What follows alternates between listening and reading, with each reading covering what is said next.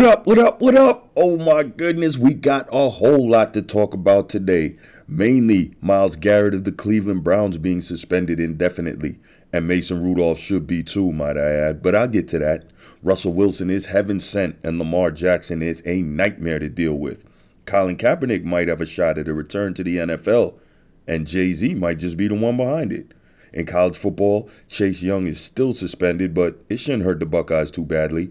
Paul George is back on the hardwood for the Clippers, and Carmelo Anthony is now a trailblazer? Finally, in the Bruce breakdown, the NFL quarterback position is in a place we've never seen it before and maybe never thought we would. All that and a whole lot more. So sit back, relax, and listen up to episode 44 of The Format.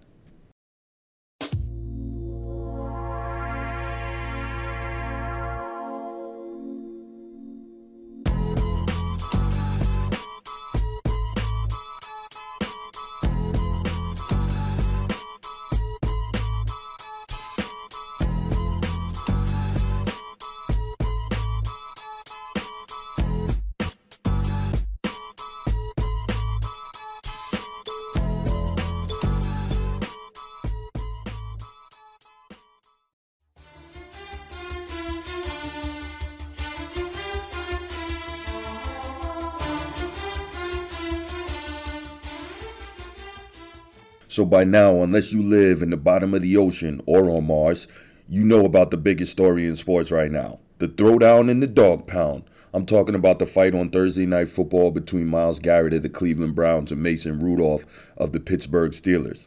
So before I get into that, let's start here. Merriam-Webster defines a reason as a statement offered in explanation or justification. It likewise defines an excuse as something offered as justification or as grounds for being excused. Sounds pretty much the same, right? But they're not. A kid says, The dog ate my homework. That's an excuse. Same kid says, I was sick and didn't get it done, along with a hospital note that he gives to the teacher. Well, that's a reason. Okay? This brings me to Myles Garrett versus Mason Rudolph in Thursday Night Football. So, first things here all the people quick to throw such decisive judgment at Myles Garrett probably didn't properly watch the film as many times it's been showed. I'll go through it for you. Garrett comes in with a slightly late hit and takes Mason Rudolph down. Okay, late hit should have been penalized. Got you. Now, if you're paying attention, you see Mason Rudolph at that point trying to pull off Myles Garrett's helmet. What was he doing there trying to pull his helmet off? Okay, let's not lose sight of that little thing. Next, Pouncey and DeCastro, two of the Steelers' offensive linemen, run over and pull Myles Garrett off of Mason Rudolph. Now, look again at this part. As Myles Garrett is being pulled off by the two offensive linemen, you can see Mason Rudolph try to kick Myles Garrett in the groin. Okay, let's not lose sight of that. But all people who are vilifying Garrett are ignoring that too. So that's one strike at this point against Myles Garrett and two against Mason Rudolph. Now, at this point, Myles Garrett is able to yank off Mason Rudolph's helmet. And remember, Mason Rudolph tried to yank his helmet off first, but he just couldn't get it off. I guess the chin strap was on tight. Now, it's not right that Myles Garrett pulls off the helmet, but he just succeeded in doing what Mason Rudolph failed to do. So now Myles Garrett has the helmet. He's being pulled away or separated, or however you want to look at it, by Pouncey and DeCastro. Now Garrett is engaged by them, here comes Mason Rudolph, who could have just stood back and waited for the situation to de escalate. Everyone is blaming Garrett for swinging the helmet, and he is not in any way devoid of blame here. But how does Garrett even hit Mason Rudolph with the helmet unless Mason Rudolph is there? I.e., Mason Rudolph ran at an already engaged by two Steelers, Myles Garrett, to continue to do what at that point? I don't know. So, that brings me to my next point. The two were separated, and Mason Rudolph rushed Myles Garrett. At this point, DeCastro takes Myles Garrett down, trying to calm him some more. And here you see Pouncey hitting Myles Garrett, right? He's on the ground, he's hitting him. He gets up from the ground, kicks Myles Garrett in the head, then goes back down and hits him some more. How is Myles Garrett the only one that people are blaming here? Are you kidding me? As a slight aside, you can actually find pictures from a different angle of that whole thing that shows Mason Rudolph taking a low blow punch in the groin on Myles Garrett right about the time of the helmet swing. Let's stop the narrative. If you listen to me, you know I hate narratives. Because Mason Rudolph is a QB, all his BS shouldn't matter. Because he's smaller than Myles Garrett, he should get a pass? Please. We all pretty much learn from a young age not to pick fights with people who are bigger and stronger than you because it generally won't go well. So this nonsense about, well, Mason Rudolph is outweighed by Myles Garrett by 40 or 50 pounds, well, guess what? He shouldn't have gone looking for what he went looking for. If you want to act like Napoleon, at some point you'll probably end up finding your Waterloo. So Myles Garrett, as expected, got suspended indefinitely by the NFL. Uh, the Players Association is probably going to appeal that, and it'll get scaled down. But what the NFL said is through the rest of this regular season and the playoffs, and they will probably stick to that. In my opinion, I still think that's too harsh, but I get that the NFL has to send a message here. They have to show they're serious about player safety. I have my own thoughts on that, but that's for another day. They have to show that they're serious about discipline for repeat offenders or players that put player safety at risk. So they came down hard, and I get it. Pouncey got three games for his role in the fracas. In my opinion, he definitely should have gotten more. And of course, our beloved quarterback, Mason Rudolph, who instigated the entire thing and then escalated it when he could have played a role in de escalating the situation, wasn't suspended at all and will face fines, according to NFL.com. Everyone keeps asking, what if that swing had hit Mason Rudolph with the crown of the helmet where it's hardest and it had cracked his skull? Who knows what would have happened? Well, here's another question no one is asking. What would have happened if Mason Rudolph had succeeded in getting Myles Garrett's helmet off first when he was on the ground trying to pull it off? He could have thumbed him in the eye and blinded him and ended his career, right? Woulda, coulda, shoulda. If was the fifth. Why is no one exploring those ifs? I think it's pretty obvious where I stand on this. I heard another argument comparing this whole thing to a baseball hitter charging the mound with a bat after being beamed in the head by a pitcher. And would that be okay? Well, guess what? I might shock some of you, but I'm not going to lie. I'm all for it. I've never understood baseball's culture and quote unquote unwritten rules that allow a pitcher to get away with what is tantamount to assault. A baseball is very, very hard. And if someone got hit in the head at 90 miles per hour, it could do real damage. So, why is that okay? But if the batter goes to get him with the weapon available to him, it's a huge deal because we've been conditioned to accept that in baseball from the pitcher. Wouldn't let that shit happen to me though. Woo! Okay, that was a lot. That was a lot. So let's take a break from the BS and get back to the actual football games themselves. Number one, Russell Wilson is freaking amazing. Some people might not like him, not going to get into that. But as a quarterback, there is nothing more that you could ask of this guy. Through 10 games, he has his Seahawks 8 and 2 in the division. He's got 2,700 yards passing, 23 touchdowns, and only two interceptions, and is completing 68% of his passes. I don't even think that we can comprehend how insane that is. He's in the driver's seat for his first most valuable player award, and he went into San Francisco last week and handed the 49ers their first loss on the season. In short, the guy is amazing. And he's doing all this without elite skill position talent. He just got Josh Gordon, and we still don't know if he can be anywhere near the generational level talent that he was during his early days in Cleveland. Plain and simple, Russell Wilson is just that dude. 3,000 miles away, Lamar Jackson has the Baltimore Ravens on the same course.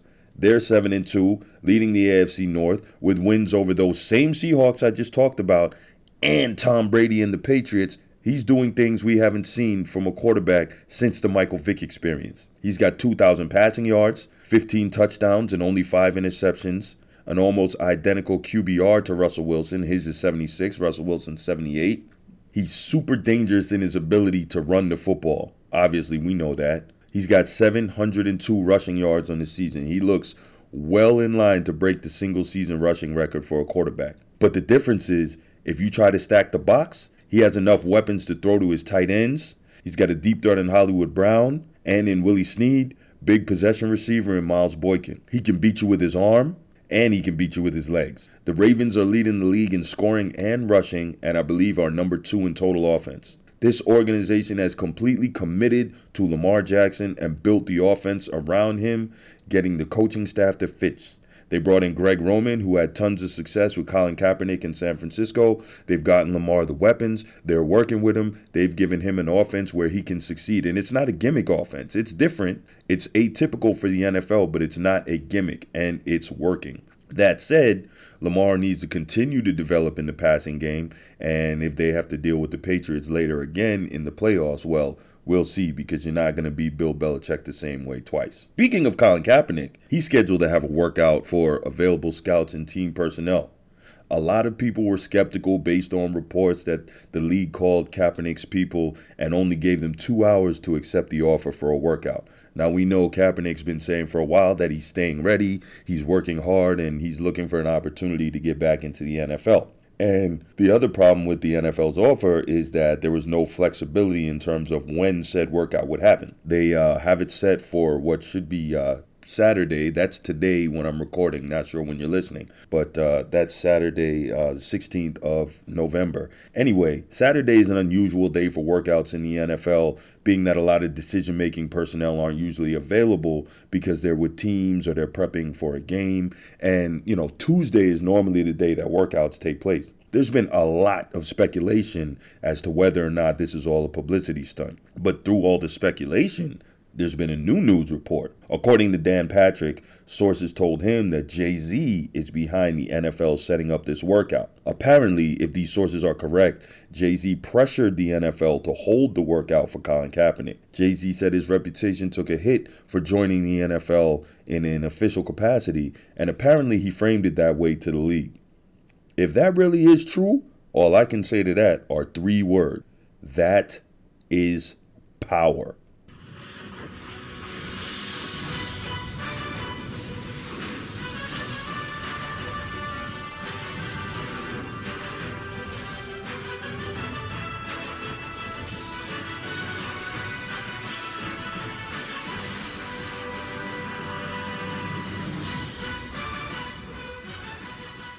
Chase Young's suspension is only for one more game.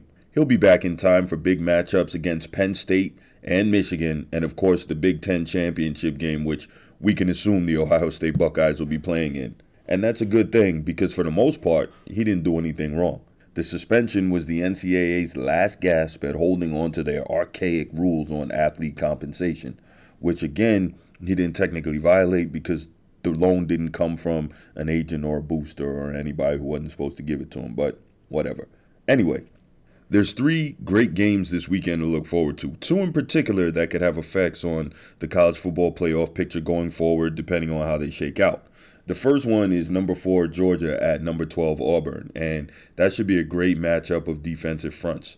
We've seen what Georgia can do in terms of shutting down a ground game. They held Florida to 21 yards on 19 rushing attempts in that one. And we've seen Auburn's defense hold that superpowered LSU offense to only 23 points in their game earlier this season. Now, Georgia has the ability with a veteran upperclassman quarterback in Jake Fromm to make big throws when they have to, but their passing offense isn't prolific and their rushing game can be contained. Florida and Notre Dame were both able to do it earlier this season in losses against Georgia. In both games, they were held well below their average of 251 rushing yards per game. Now, that doesn't mean that they're not going to be able to run the ball at all. They're always able to run it just enough to be effective, but it doesn't necessarily mean if they're playing against a talented front that they'll be able to dominate physically and run the ball the way they want to.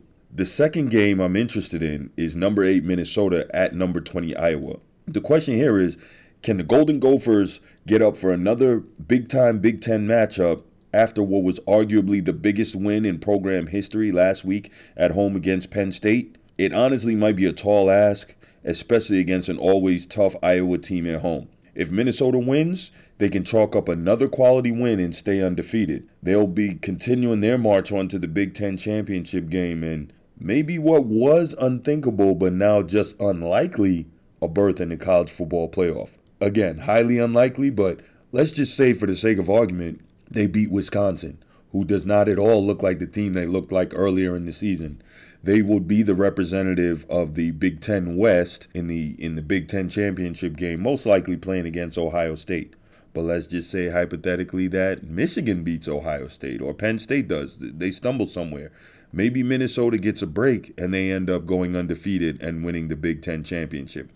Does the committee see their resume as being strong enough to get into the top floor, top four for a spot in the playoff? It would be an interesting debate to see an undefeated Big Ten champion not get into the playoff. Now, again, I think that's highly unlikely, but we're at that point now where we can start considering scenarios like this.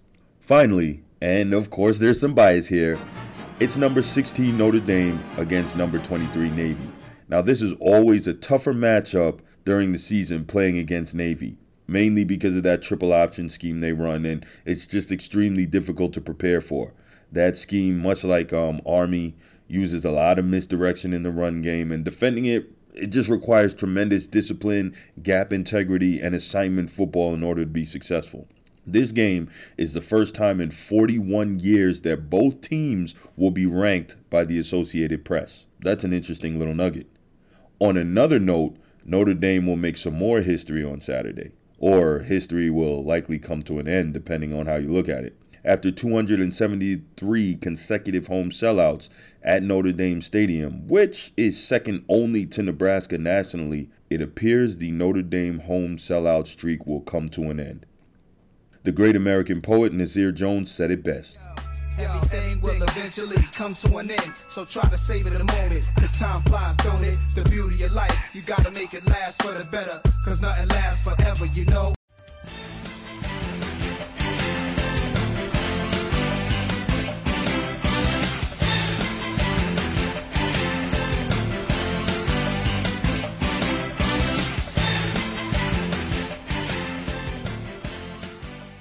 it's still pretty early in the NBA season, and after all this football talk, woo, it was a lot. I'm not going to get into it too much, but um, Paul George is back for the Clippers, and that's a good thing. That should mean offensive and defensive nightmares for any team that plays against him. In his first game back, he looked pretty good for having been away for so long. Uh, he had 33 points, nine rebounds in just 24 minutes. Now, the Clippers did lose that game uh, to the New Orleans Pelicans, but just seeing what Paul George could do and kind of how he could fit back in with his teammates, I think that was the most important thing. Doc Rivers, having coached those older Celtics teams, he kind of understands, you know, the regular season is important for certain things, but it's not the end all be all. Anyway, um, other than working out in game chemistry with the rest of his teammates, this really, in my opinion, can't go anywhere but up for the Clippers. It looks like we got an unexpected surprise from the Portland Trailblazers. Once again, back is the incredible. Carmelo Anthony is back. Carmelo Anthony agrees to a non guaranteed contract with Portland, a team that has stumbled to start the season. And can Anthony kickstart him? He last played on November 8th of 2018 this could be huge for Portland. That that's a team that a lot of people had big expectations from. Went to the Western Conference Finals last year, but right now they're currently sitting at 13th in the conference, having a lot of trouble. Now you hear a lot of Carmelo Anthony is washed. He's not the same player anymore type talk, and to say that he's the same player he was when he was 25 or even 27 obviously is not going to be the case. You know, Father Time, as they say, is undefeated, and you know, age and attrition and wear and tear on your body, etc., will generally take its toll. That said, I don't think that he's washed at all. I don't think that's the case. I think that if Carmelo accepts his role, he can be instant offense off the bench. For those of you listening, if you're old enough to remember uh, Vinny Microwave Johnson in the 80s with the Detroit Pistons, reason they called him the microwave is because he got hot as soon as he came in the game. He was the leader of the uh, second unit and instant offense as soon as he hit the floor. Uh, a better comparison to that in today's game is a guy like Lou Williams who can average 18 to 20 off the bench. If Melo can get it in his mind that he's not a starter anymore, but be a leader off the second unit, he can be lights out instant offense. Hashtag green light. Also, can we stop with this nonsense about complaining that Carmelo Anthony doesn't defend. I've talked about this for years, whether it's on the podcast or whether it's to people that I know. The majority of players in the NBA don't defend. The NBA doesn't want defense. They literally changed the rules to make it much harder on defensive players and for teams to play defense. They took as much defense out of the game as possible so as to boost the scoring and make it more enjoyable for the layman fan. Why do you think we rave so much about guys like Kawhi Leonard and Paul George and when he's healthy, Kevin Durant among the stars and the superstars?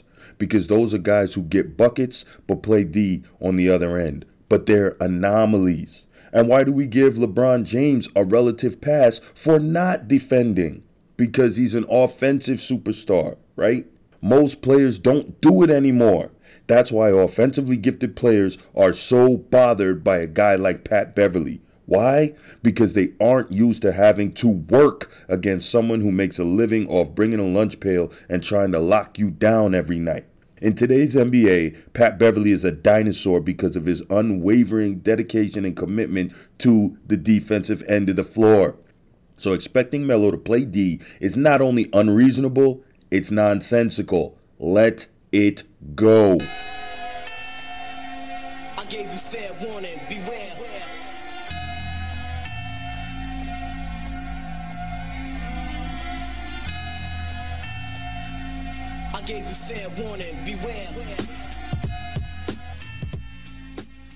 Before we get up out of here, you know what time it is. It's time for the Bruce So, the quarterback of a football team is the single most important position in all of team sports. The quarterback is expected to know everything. The quarterback is expected to lead physically by work ethic. The quarterback is expected to lead mentally and emotionally. They're expected to have command of the offense. The quarterback is expected to know all the plays, all the checks, to understand the opposing defenses and how to attack them.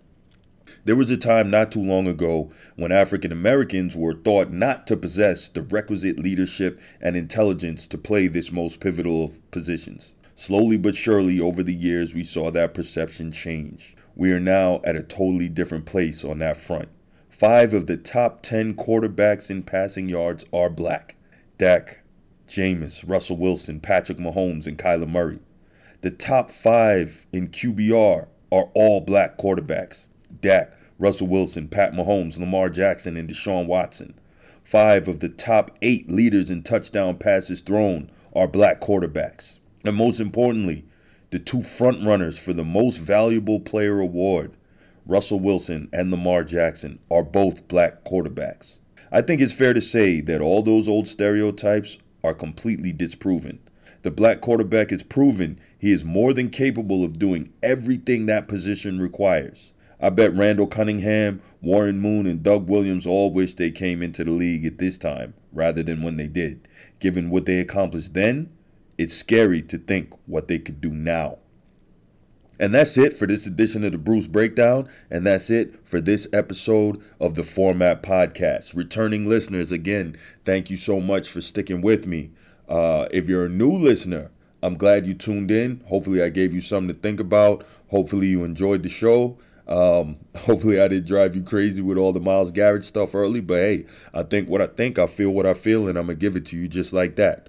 Um, again, if you enjoyed the show, I would love for you to share the show. You know, share it via your social media, tell people about it. Let's get it in more ears so I can continue to bring it to you every week. Um, I love the work that we're doing here. I love, you know, sitting behind the mic and telling you what I think and, and really giving you my own uh, unique perspective on sports. Uh, I know I probably get called a hater a lot of times, and that's cool. Difference of opinions is make the world go round, right? So I have no problem with that. If you want to get at me, I'm always available on social media. You can catch me on Twitter at Bruce F A Hope. That's at Bruce F A Hope, and you can also catch me on Instagram at the Format Podcast at the Format Podcast. You can uh, tell me where I was right. You can tell me where I was wrong. You can tell me I'm the dumbest dude in the world. Just tell me why. That's cool. You can uh, recommend um, uh, subjects for uh, different segments that we could do or things that you want to hear me talk about, I'm all for that. Um, you could really just shoot the breeze with me because I love the interaction. You know, uh, again, uh, really appreciate it. Um, always around on social media. Uh, you can check me out. I'll be back here next week. And now that's it. I'm out. Peace.